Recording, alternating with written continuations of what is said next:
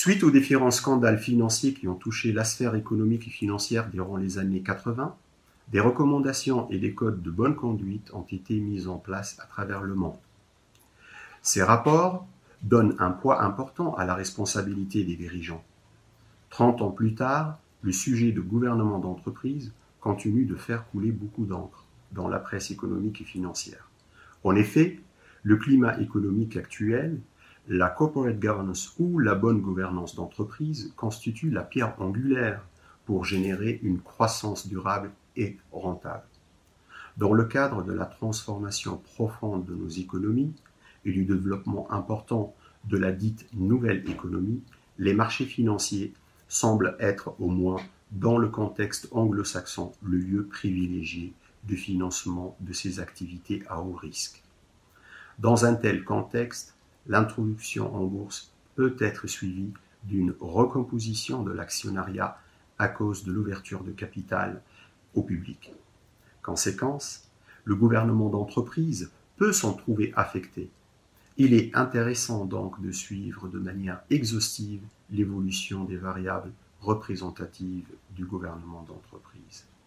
Notre recherche a pour objectif principal de déterminer comment les facteurs clés du corporate governance façonnent la taille du conseil d'administration après l'introduction en bourse. La France est un pays intéressant pour étudier la dynamique des introductions en bourse, car elle présente deux avantages. La France est l'un des pays le plus compétitifs au monde en matière d'innovation. Elle abrite les sièges de nombreuses multinationales de premier plan.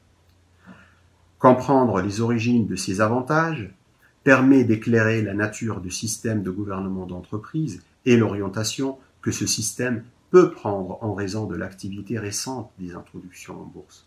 Selon la littérature financière, la composition et la taille du conseil d'administration sont les facteurs déterminants de son efficacité. Par conséquent, trois raisons nous motivent pour mener cette recherche sur les déterminants du conseil d'administration après l'introduction en bourse.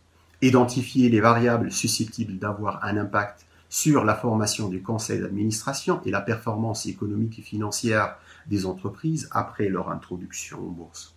Il existe des variations importantes dans la composition et la taille des conseils d'administration, même au sein du même secteur industriel, et les raisons de ces variations méritent d'être expliquées Enfin, il est également important de comprendre comment la composition du conseil d'administration joue un rôle fondamental dans le contrôle du management des sociétés après leur introduction en bourse. Le postulat sous-jacent à notre recherche est qu'il y a un problème d'agence émergent de la séparation entre la propriété et le contrôle après l'introduction en bourse. En effet, le conseil d'administration est un outil pour atténuer les problèmes d'agence et sa taille détermine son efficacité.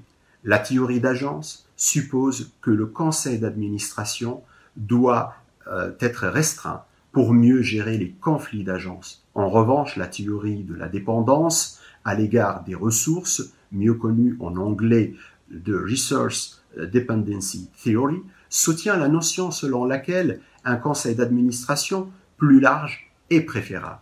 Ainsi, à partir d'un échantillon composé des opérations d'introduction en bourse sur la période 95-2015, nos résultats montrent que le conseil d'administration des sociétés françaises sont de plus en plus indépendants après l'introduction en bourse. Ce résultat prouve que ces opérations de restructuration sont affectées par le marché pour le contrôle des entreprises. En outre, nos résultats montrent que le conseil d'administration est façonné de manière endogène par des variables telles que la présence d'administrateurs indépendants, des sociétés de capital risque et la dualité du président-directeur général et président du conseil d'administration. Finalement, la taille du conseil d'administration dépend du pourcentage des titres détenus par les dirigeants dans le capital et de la dualité des présidents-directeurs général et présidents de conseil d'administration. Merci de votre attention.